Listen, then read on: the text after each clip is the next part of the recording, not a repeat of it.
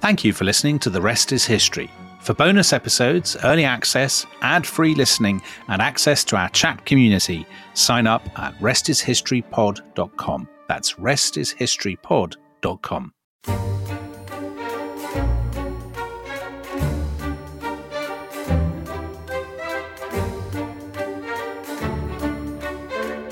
I no longer believe in any other revolution, said Richard Wagner, save that which begins with the burning down of Paris. A comment that speaks volumes about the outsized role that the French capital has played in the imaginings not just of the French themselves, but of the entire world. And today's episode is the first episode of The Rest is History that we're devoting to the history of an entire city. And Dominic Sandbrook with me. It's got to be Paris, hasn't it, really? I suppose so. I think Paris has played this emblematic role, hasn't it, in the world's imagination for the best part of, well, certainly 500 years, maybe 1,000 years. I actually don't like Paris at all, Tom. As our Twitter followers will know. Yes, they do. Because every week, obviously, when we do an episode, we ask for questions. Yeah. So mine, very francophile. We will be tracing the glories, beauties, wonders, and terrors that have marked 2,000 years of the City of Light. That was me. Yeah. Have you got mine there as well? The City of Light, or the most overrated city on earth, awash in dog excrement, where you often see people urinating in the streets. I had the worst bout of food poisoning of my life in Paris, incidentally. You did my voice perfectly. John. John Bull speaks. Had scallops on Valentine's Day with my wife, and we both got hideously ill. And that, to me, that was like the nail in the coffin of the City of Light. I haven't been back, actually. Never been back. That's what comes of going abroad, though, isn't it? Well, people used to take tins of baked beans, didn't they? A terrible warning. Yes. Thank goodness, then. Thank goodness that as well as the John Bull of Chipping Norton, we have our first French guest, Agnès Poirier. Well-known journalist, well-known commentator who has familiar to both French and to British listeners, but also has written two fantastic books on the history of Paris, Left Bank, Art, Passion and the Rebirth of Paris, 1940 to 1950. And that's a really fabulous book because that 1940 to 1950, you get the Second World War and then you get the recovery from the Second World War. And that's kind of unusual way of doing it. And then Agnès, Notre Dame, the Soul of France, which obviously you wrote in the aftermath of the terrible fire that swept the great cathedral. And you begin the book very movingly with an account of you know, you watched the fire, you lived right next to the cathedral itself. And that was something, the thought that Notre Dame might be lost was something that people in Paris, people in France obviously found incredibly upsetting, but also people around the world. And I wonder, why do you think it had the impact that it did, the thought that Notre Dame might be lost? Well, I mean, yeah, we have to go back on that night, 15th of April 2019, and I happened to be in Paris. Strangely, I was preparing to comment on an address that President Macron was going to do after the unrest of the Yellow Vests, the Gilets Jaunes. And it was a beautiful, beautiful day. And when in Paris, I'm lucky to live right opposite on the Left Bank with a wonderful view on the south rose window. And 7 p.m. I see this huge smoke, yellow smoke and cloud through the kitchen window. And so I rush down on the quay, on the river bank, because it could only come from what is opposite, that is to say Notre Dame. And that was the beginning of a very dramatic evening, and it's very strange because if you're that there were two things happening at the same time. You're a French person or a Parisian, and you feel this ontological, shock, and you're profoundly upset, but you don't exactly know why. Of course, it's a gem of Gothic architecture. She's been with us, Notre Dame, for more than 850 years, achievement of humankind. But it went much further than that. And that's why, actually, I wanted to write the book. I wanted to understand my own feelings. And second shock is to see that the whole world is watching with us, those images, and feel the same thing. And because I've got to comment, that's my daily job to, you know, everything, every time there's something happening in France or in Paris, I get calls from all over the world and I need to find words immediately to explain what's going on. And I had people in tears in TV studios and radio studios in Sydney, in Singapore, in Beijing, name it, all over the world. And some of them, presenters, TV presenters in tears saying, and yes, I've never been to France, but I know Notre Dame, I'm in tears, explain why I felt like this. And so suddenly I hadn't set foot in the cathedral in 15 years. I'm not a practicing Catholic, I'm not religious. So the religious dimension, couldn't tell the whole story. And so we're really at the heart, if you like, of your podcast in the why Paris? Of course, Paris had to be the first podcast you would dedicate to a city, because this is the epitome of the city, and I think it's been going on for 1,000 years. And what do you think it means then, if you can boil it down? I mean, that's obviously we're meant to be doing that in an hour, but if you can boil it down in sort of three lines or so, what is it that Paris represents, do you think? It depends, if we're starting in the 12th century, for instance, we could, especially if we're talking about Notre Dame, but we could also be slightly more modern or contemporary in the sense that I think for people today, they get their idea of Paris because Paris is as much an idea than a reality. Yeah. But you know what's interesting though, you talk about the medieval and the modern, but even in antiquity. So there's a comment by Julian the Apostate, who was the nephew of Constantine the Great, and he says of Paris. So he calls it Lutetia, which is the Roman name, and he calls it my beloved Lutetia. So even in the Roman period, there was clearly something about it that gave it this kind of sense. And perhaps, I don't know what it is. Perhaps it's just the positioning of it on the Seine. Perhaps it's just kind of the drama of its positioning. I don't know. Cities on rivers. I mean, there must be something more than that. I mean, yeah. Clearly, I mean, it's an important Roman city. Its name Paris comes from the local tribe, the Parisi. It survives the fall of Rome.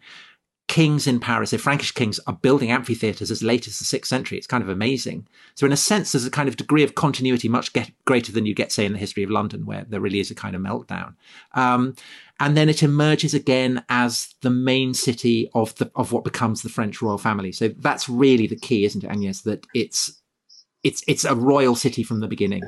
Yes, it is. And actually, it's interesting when I say it's the idea, it's as much an idea than a reality in the 12th century. Look at cities all around Europe. London has 40,000 inhabitants. Actually, the most populous cities are found in the Flanders and in northern Italy.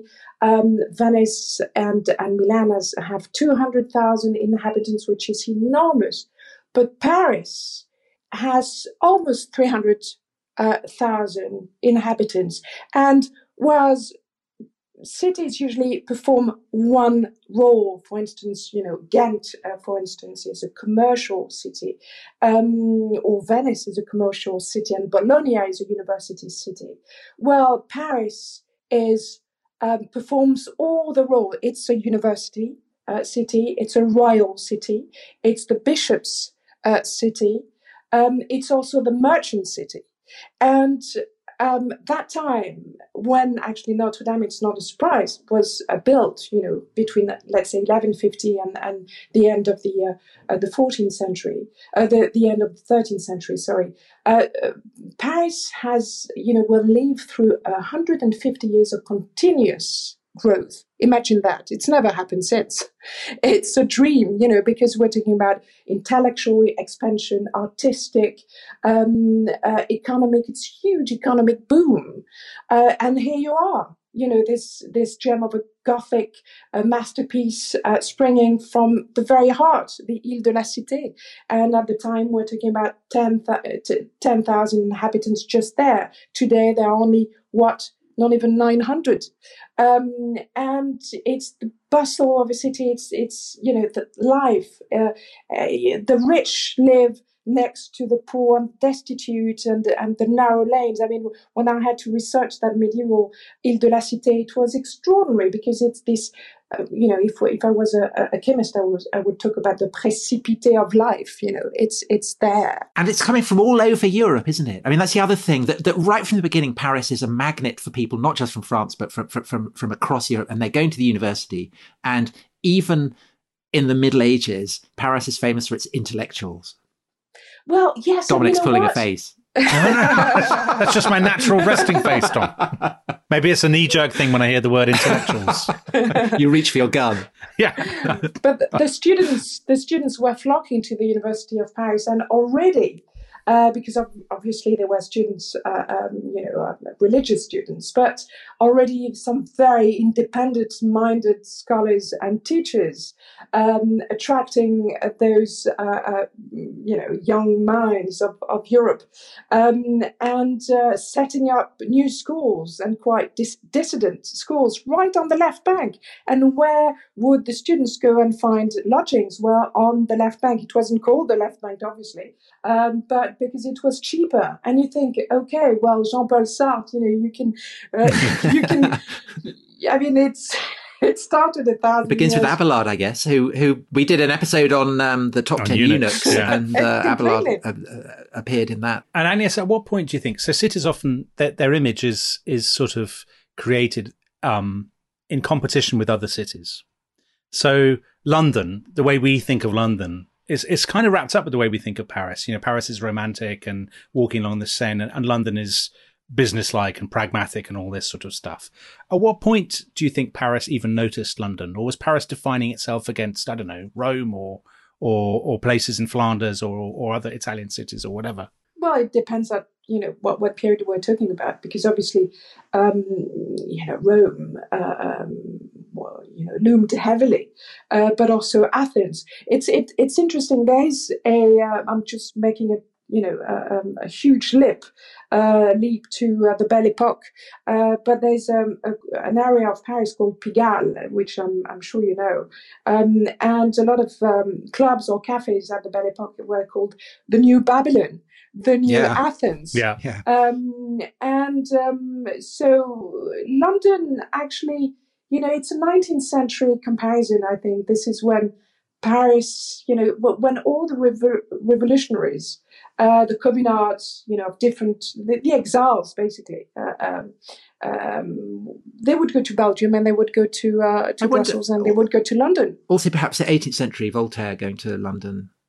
It's maybe the first time that London gets kind of promoted as an alternative.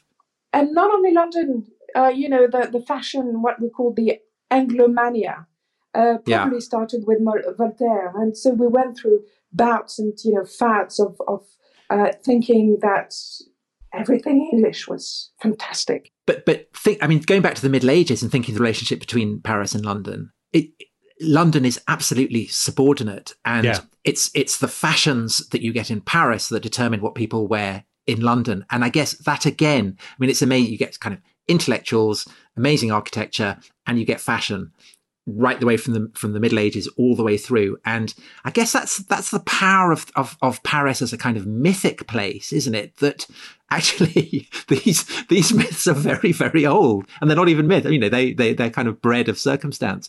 But that it's amazing that Paris has had this kind of outsized role in the imaginings of Europeans right the way from the Middle Ages. And I think we should mention the French Revolution because, you know, for the people today, you know, they are not so much. It's not that their knowledge of medieval time is not as great as the, you know, contemporary history, and we think, what are the cliches about Paris? It's May the '68 events. It's mass protest, student protest with their black polonaise, you know, it's Derrida, it's Foucault. But before that, really, it's the French Revolution. And when I said that Paris was an idea as much as a reality, you know, when you're a French citizen, a Parisian, fed on our motto, which is liberté, égalité, fraternité. I mean, you never recover from it. And actually, it's almost a malediction, as we call it. It's almost a curse, really, because do you know the Paris syndrome for the Japanese? You know, they have such an incredible idea of supreme idealist idea of Paris. When they arrive in Paris, obviously they are so disappointed they feel sick. Like Dominic. Like Dominic, well, yeah, literally. Exactly. Yeah. And so, because you can never reconcile the idea and the reality, and I wish that so many people never set foot in Paris, because it's the reality doesn't measure up to the myth. I wasn't just I thought it was great. I'm glad. It met every expectation. When did you go, Tom? When did you first go? How old are you? When did I first go? I must have been about 20, I think. And I just felt incredibly depressed coming back to London, thinking how much more beautiful Paris was. I was really depressed about it. I thought Paris was so amazing that I kind of looked at London and thought, oh. And what was it though? Was it the sort of the boulevard and the 19th century? I thought it was incredibly physically beautiful. But it was just the excitement of it. It was this kind of sense of that I was at the kind of the beating heart of so much that had transformed and changed the world. It was kind of in the 80s, and I think London felt a bit shabby in comparison. Well, London was very shabby in the 80s. But it was the sense that, you know, I'm walking the streets where all these incredible people walked, and it was, you know, I have an immense appetite for cliche, and that appetite was hugely satisfied. But it was the weight of history, I think. I mean, we've got so on the theme of revolution, we've got a question here from Kane Carlisle. And he says, wondering why Paris is always linked to revolutionary figures, thinking of figures such as Marx, Bakunin, Bakunin. How do you pronounce that? Bakunin. Yeah. So apologies to enthusiasts for revolutionary thinkers there. But also more modern revolutionary figures like Ayatollah Khomeini. Why do these people always set up shop there, assuming it's not only due to legacy of the French Revolution? Ho Chi Minh was a pastry chef. Just before we go back to the French Revolutionary period, just to go back a bit, I think one answer to that is that it is actually pre-revolutionary. So the parent of learning, who do you think described Paris as the parent of learning? It was Martin Luther, who you wouldn't have down as a Francophile. And the amazing thing about Paris is that both Ignatius Loyola, the guy who founds the Jesuits, and Jean Calvin, you know, the great Protestant thinker, both studied at the same school. So even in the 16th century, although you tend to think of Germany as the kind of the womb of the Reformation, it's all going on in Paris. And then, of course, you've got the, literal slaughter on the streets with the massacre on St. Bartholomew's Day.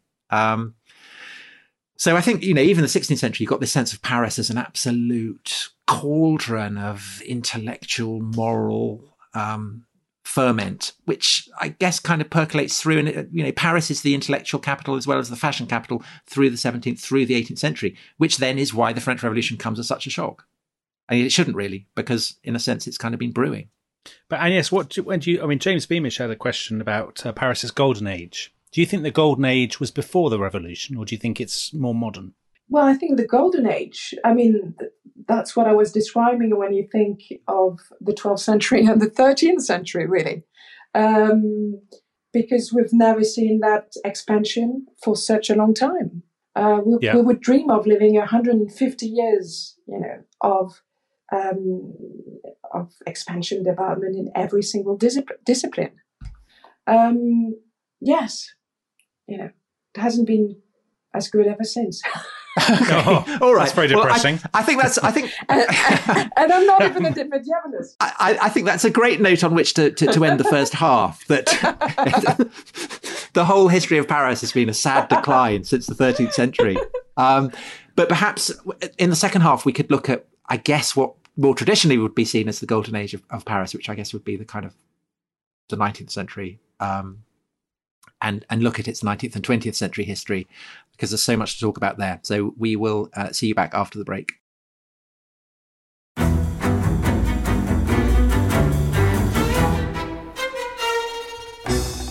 I'm Anthony Scaramucci, former White House Director of Communications and Wall Street financier. And I'm Catty Kay, U.S. Special Correspondent for BBC Studios. I've been covering American politics for almost 3 decades. Welcome to The Rest is Politics U.S., brought to you by Goalhanger. Go on, tell us, were those donations you made, like Obama in 2008, was that idealism? Were you hoping to get something out of these campaigns that would serve your own business interests, for example? So I think this will either make this podcast incredibly successful, Catty, or people will be horrified and they'll shut it off right now because I'm going to be very real with you. The Obama donation, I had gone to law school with President Obama. We were not classmates. I was a few years ahead of him. It was 2007. He was then Senator Obama. I had a check in my breast pocket. I went over to the senator. I said, Senator, you and I didn't really know each other in law school, but I'm about to hand you a big check. Can I lie to my friends and tell them that you and I knew each other in law school?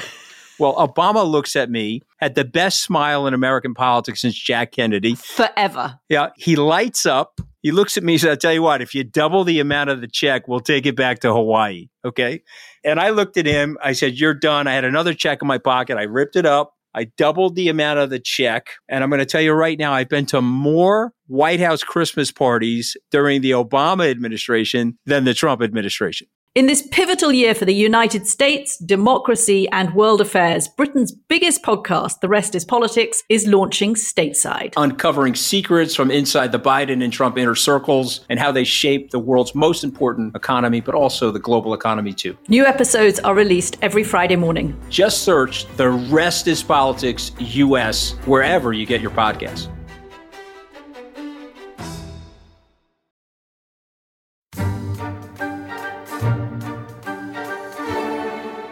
Bienvenue, mes amis. We're talking about Paris with the French journalist, writer, and historian Agnès Poirier. And we have... So, Agnès, the image of Paris to a lot of Anglo-Saxon listeners now is a city that's constantly in revolution, where basically people are always ripping up cobbles and throwing them at the police. First of all, is that justified? And secondly, is that, do you think, is there a sense in which people are just constantly reenacting the French Revolution and the events of kind of 1789 and 1793, 1794? Again, every generation in Paris feels a kind of obligation almost to chuck stones at the police and sort of, you know, gird up for the guillotine. Well, you nailed it. It's impossible to be French and not to go through that rite of passage. We can't help it. It's ridiculous. And when you think of... you know, the last 240 years since the French Revolution. Look at Britain.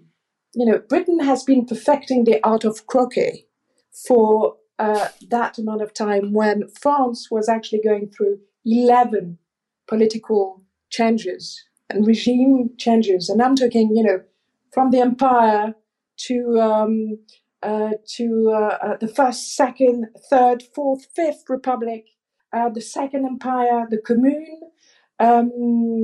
I would say even Vichy, but Vichy, you know, is not supposedly France, or at least that was the myth. But it's not Paris, is it? And that's the... No, exactly. Yeah. Precisely. But it's not even France. I mean, you know, it's very convenient. We have a way with history, and in a way that's how we could reconcile with each other after the war. But we now know, I mean, we owed it, and it was quite recently, actually. It was Jacques Chirac, one of the very few good things he did as a president. He acknowledged the fact that Vichy France was also France.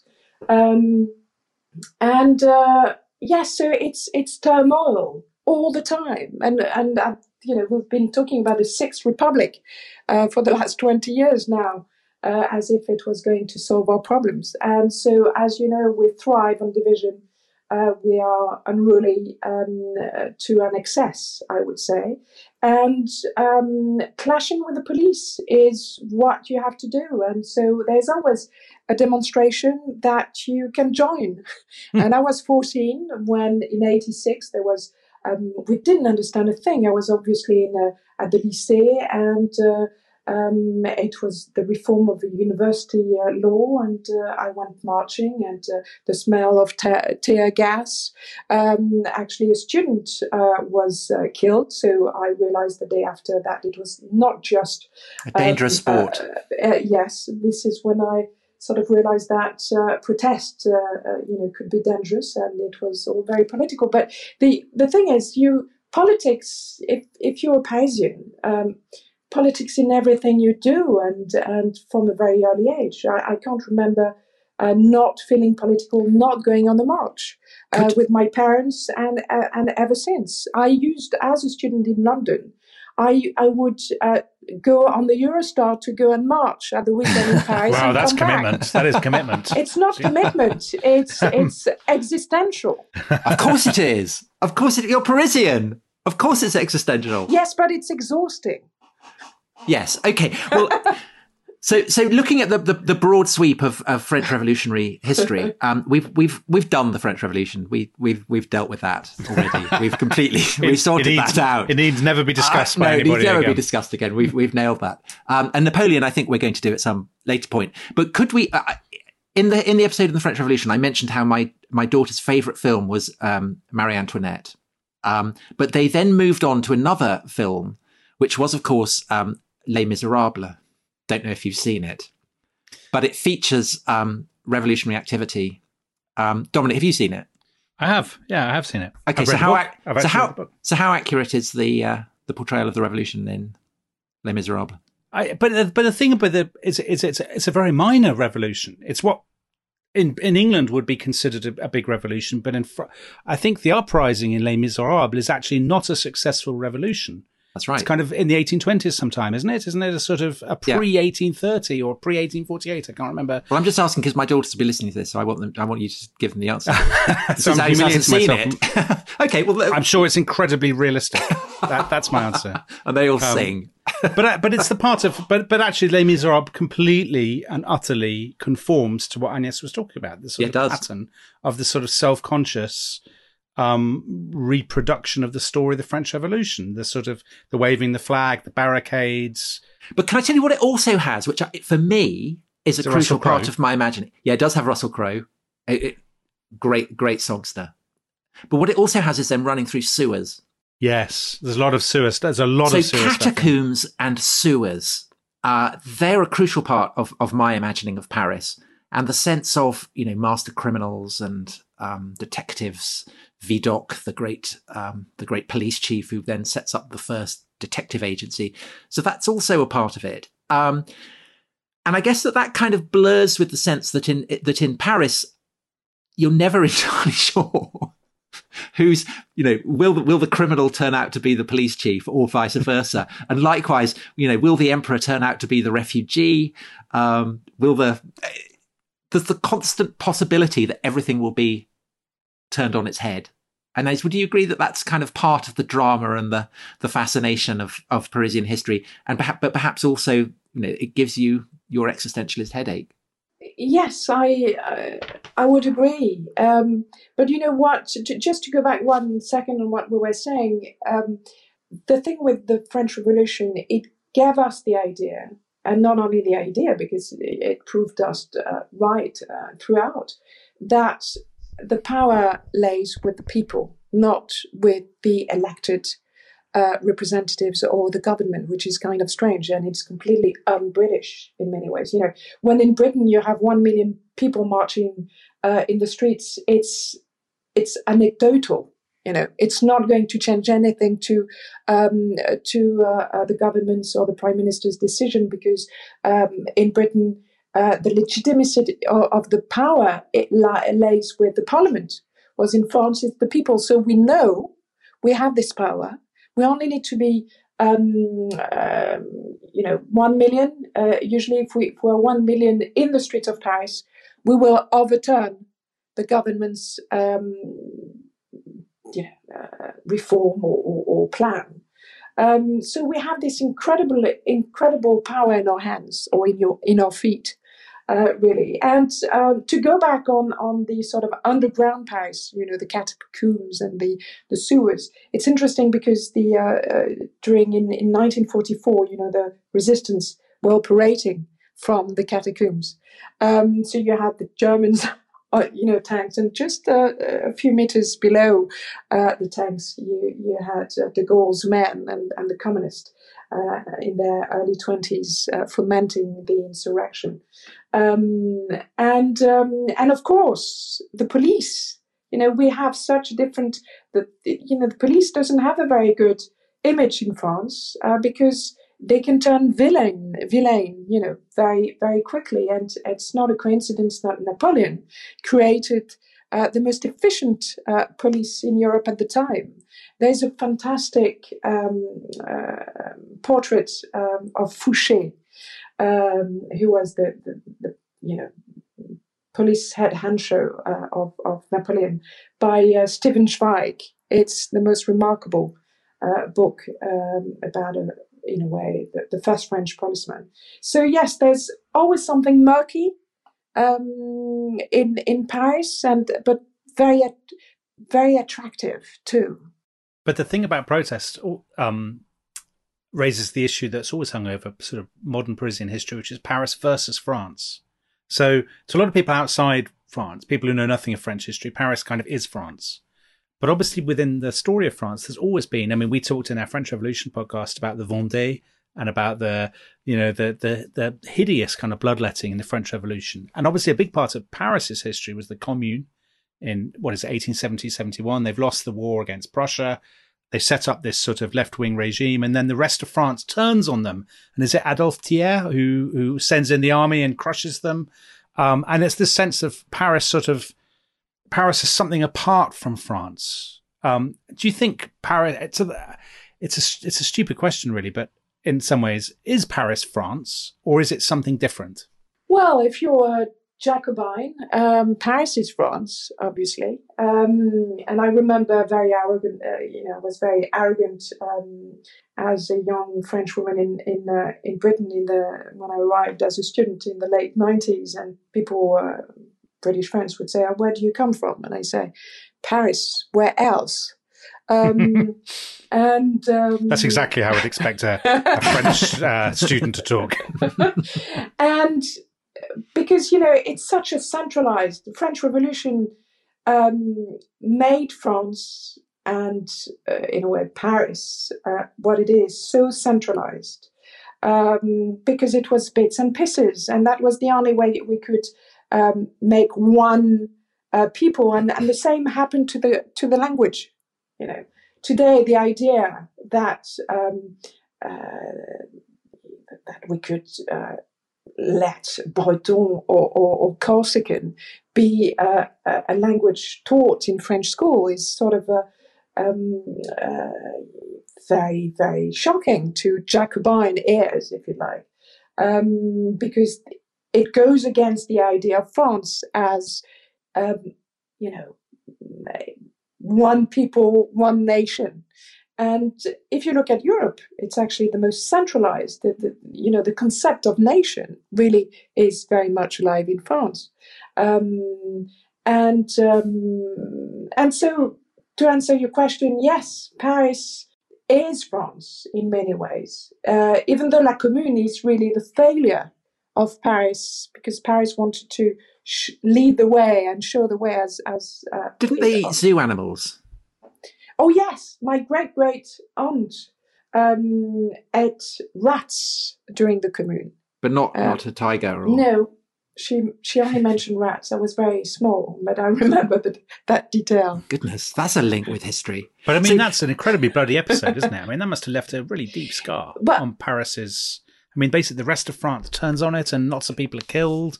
And it's like Brexit. Yes, but I mean, that must have been.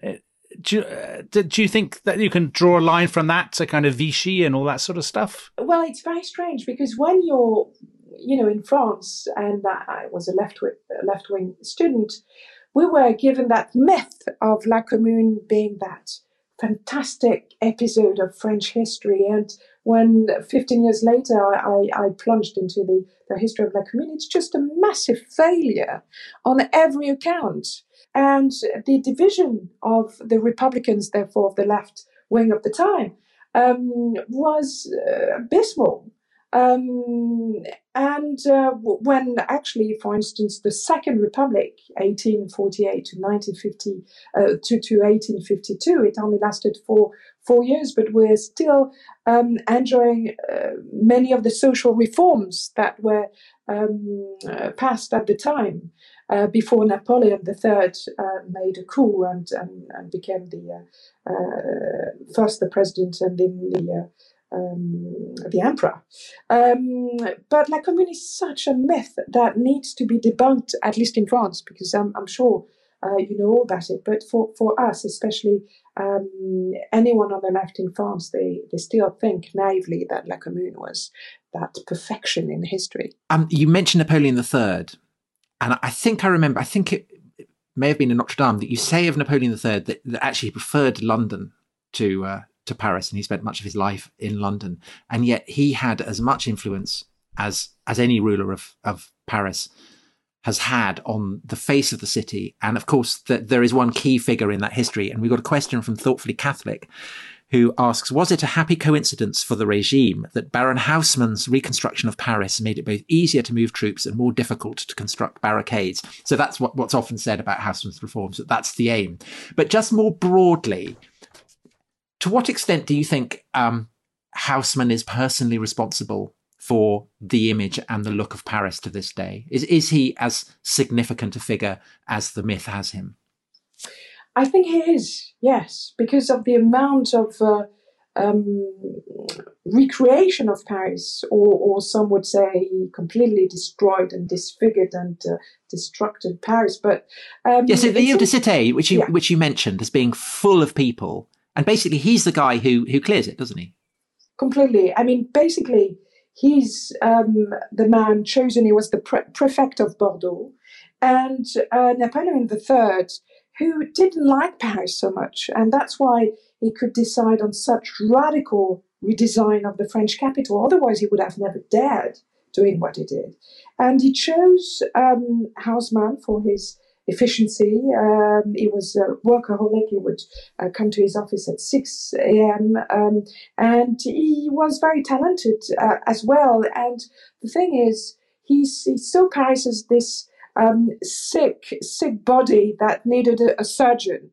And he told Haussmann, look, I want Paris to breathe. I mean, we're also talking, I mean, it did great things in terms of hygiene, because Paris was this place with cholera, for instance. In 1832, 20,000 Parisians died of cholera. You had pockets of, I mean, it was so insalubrious. The Île de la Cité even itself, although it was a gem of medieval lanes and it hadn't so much changed since the Middle Ages, but it was also a haven of prostitution and criminality and disease. So Haussmann just cut like a surgeon and made those big, arteries where Parisians were very happy. They had these huge boulevards. They had this beautiful urban design, which we still have somehow, in some parts of Paris. And he gave it the look that we so cherish today. So, every Parisian is in two minds about Haussmann, because so much was lost, so many hôtels particuliers, gems on the Boulevard Saint-Germain on both sides of the river, really. But on the other hand, he also gave all these boulevards with this uniform-looking buildings, all the same with their maids' rooms on the 6th and 7th floor. There's sort of bourgeois, but also, there was gas and electricity and water, and the sewers too. I mean, it had started. We love sewers. Tom likes a sewer. But, each time there was a head of state visiting Paris, they wanted to have that visit of sewers because it was such, state of art sewers. So you know, he was a great guy and he destroyed a lot of Paris. So do you think, I mean, basically that is then what sets the stage for what I guess most people outside France would think of as Paris's golden age, which is the Belle Époque. And yeah. when you know, the era where Paris is the center of the world. And you've got Proust and Picasso and Toulouse-Lautrec. I was going to ask a question which, well, Thoughtfully Catholic has asked another question, which I think is a really good question, because this is the Paris of Émile Zola. And it's also it's the Paris of the kind of classic 19th century, late 19th century French novels. I mean, I loved, when I was a student, I had this mad idea of reading all Zola's Rougon Macquart sequence and completely and utterly failed. But, you know, that portrait of Paris there is kind of late 19th century Paris. And that's the one that is enshrined, I think, in the world's imagination. And I think it's a bit later.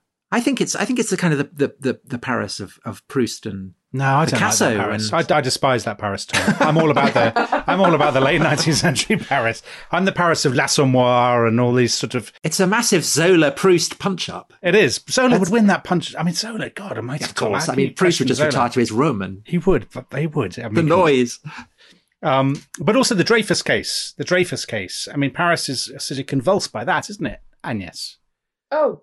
It was, you know, the way I describe Brexit, I say it is the Dreyfus Affair of Britain, in the sense that every single family is divided on the subject. And sometimes, you know, generations don't talk to each other.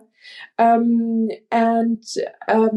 course, it's different, but not in the way it has, you know, set people against each other, I think.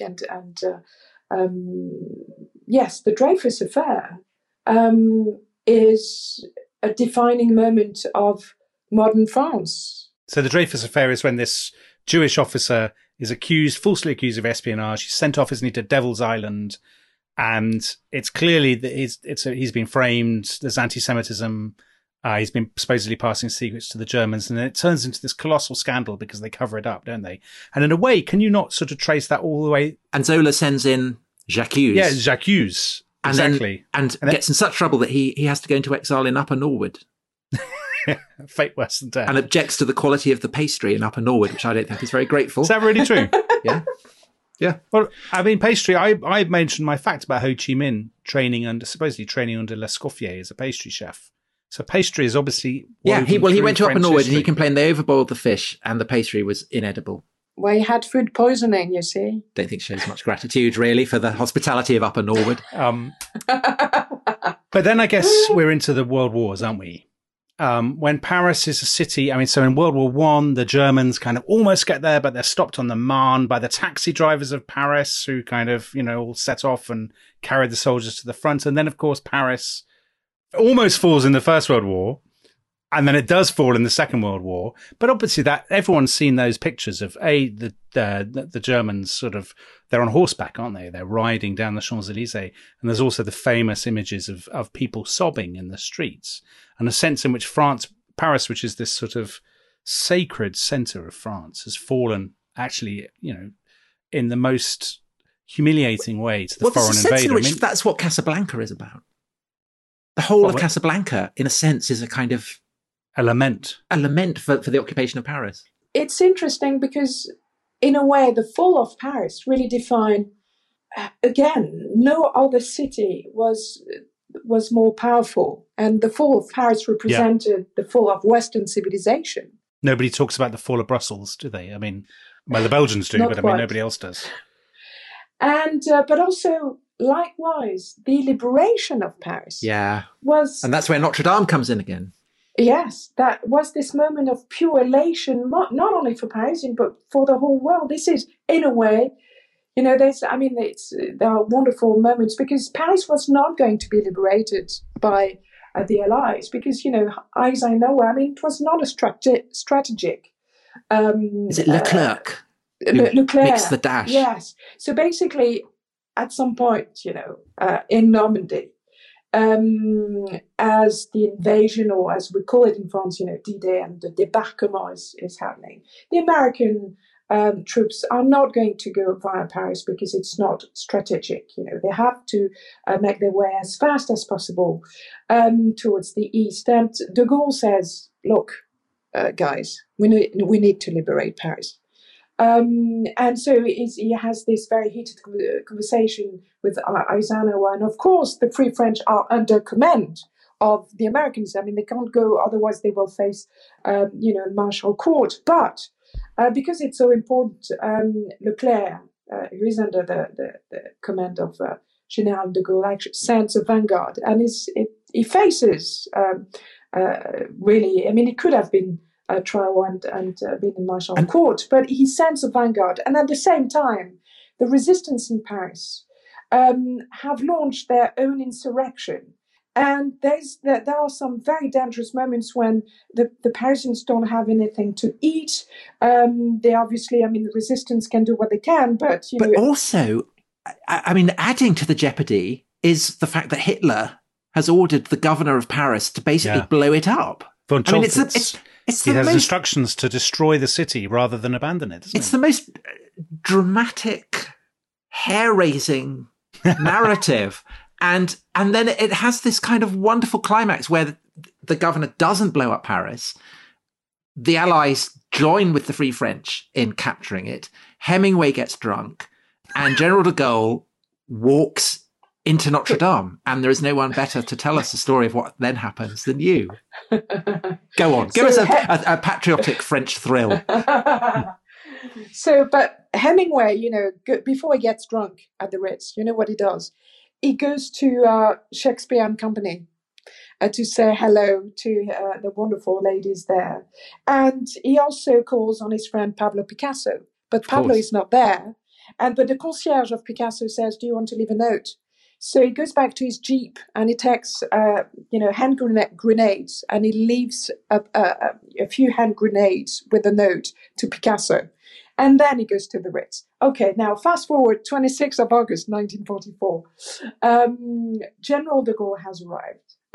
There are still German snipers in the streets of Paris. I mean, it's still quite a dangerous place, but obviously the Leclerc, the Free French, and the Americans have moved in.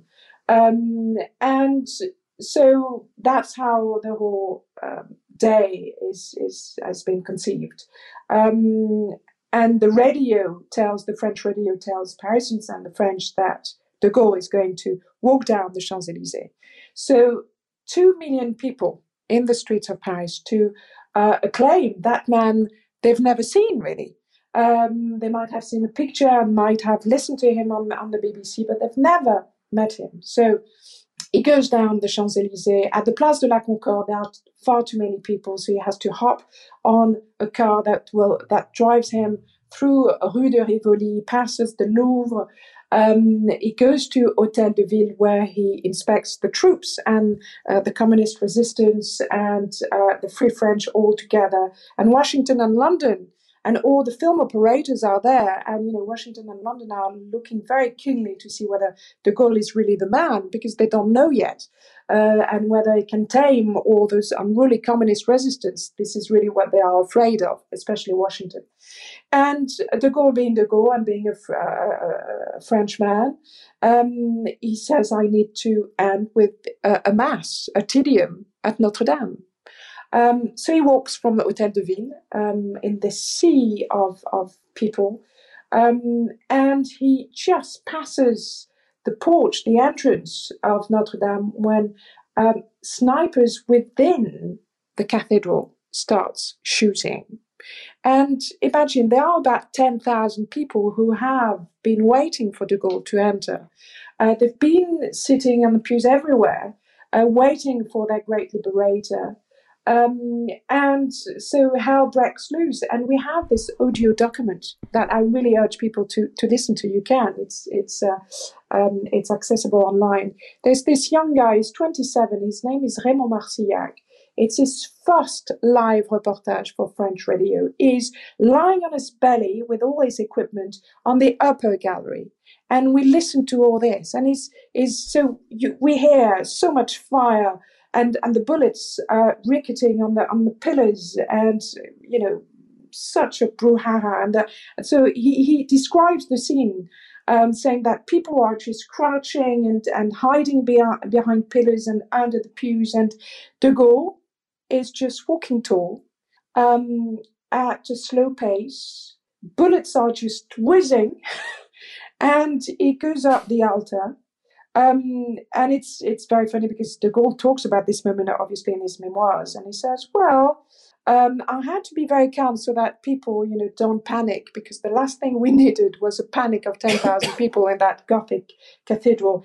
And he keeps it to 12 minutes, basically, because, you know, there are a lot of people being injured outside on the square. A 12-minute mass. Yes. That's Father Ted, isn't it? No, it was a Magnificat. And you can hear it in that audio reportage. It's magnificent. And so he stands up and he walks slowly. And it's quite extraordinary because he could have been shot there. It was an assassination attempt. And he just has a word with Leclerc and says, you know, clean up the place for me, please. But to this day, we don't know who those snipers were, whether they were German, collaborateur, or perhaps communist, because the communists really didn't want really de Gaulle as the French leaders, the French new leader. But luckily, de Gaulle managed to tame the communists.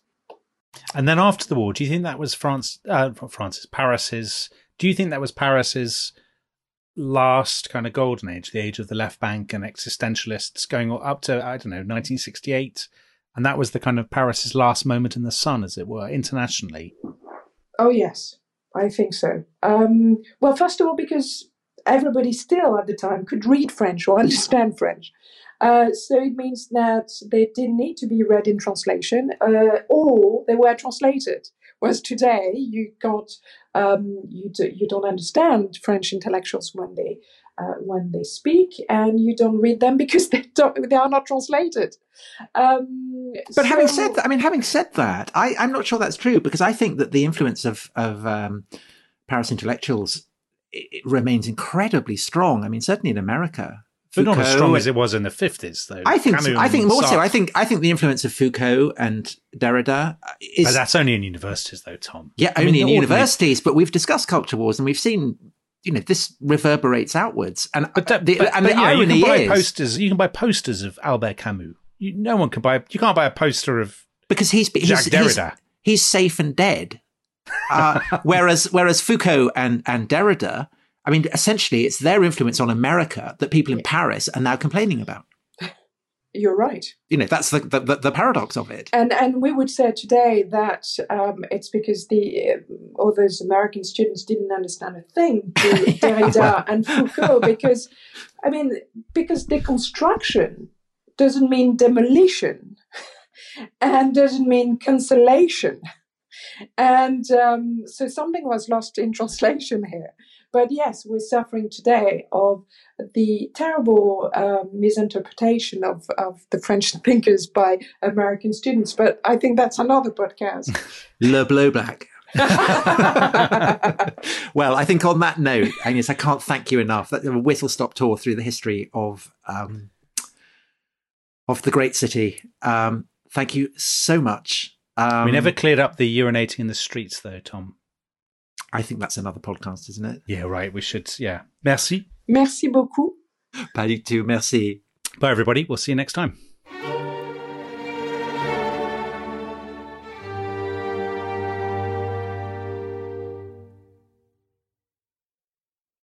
Thanks for listening to The Rest is History. For bonus episodes, early access, ad-free listening, and access to our chat community, please sign up at restishistorypod.com. That's restishistorypod.com.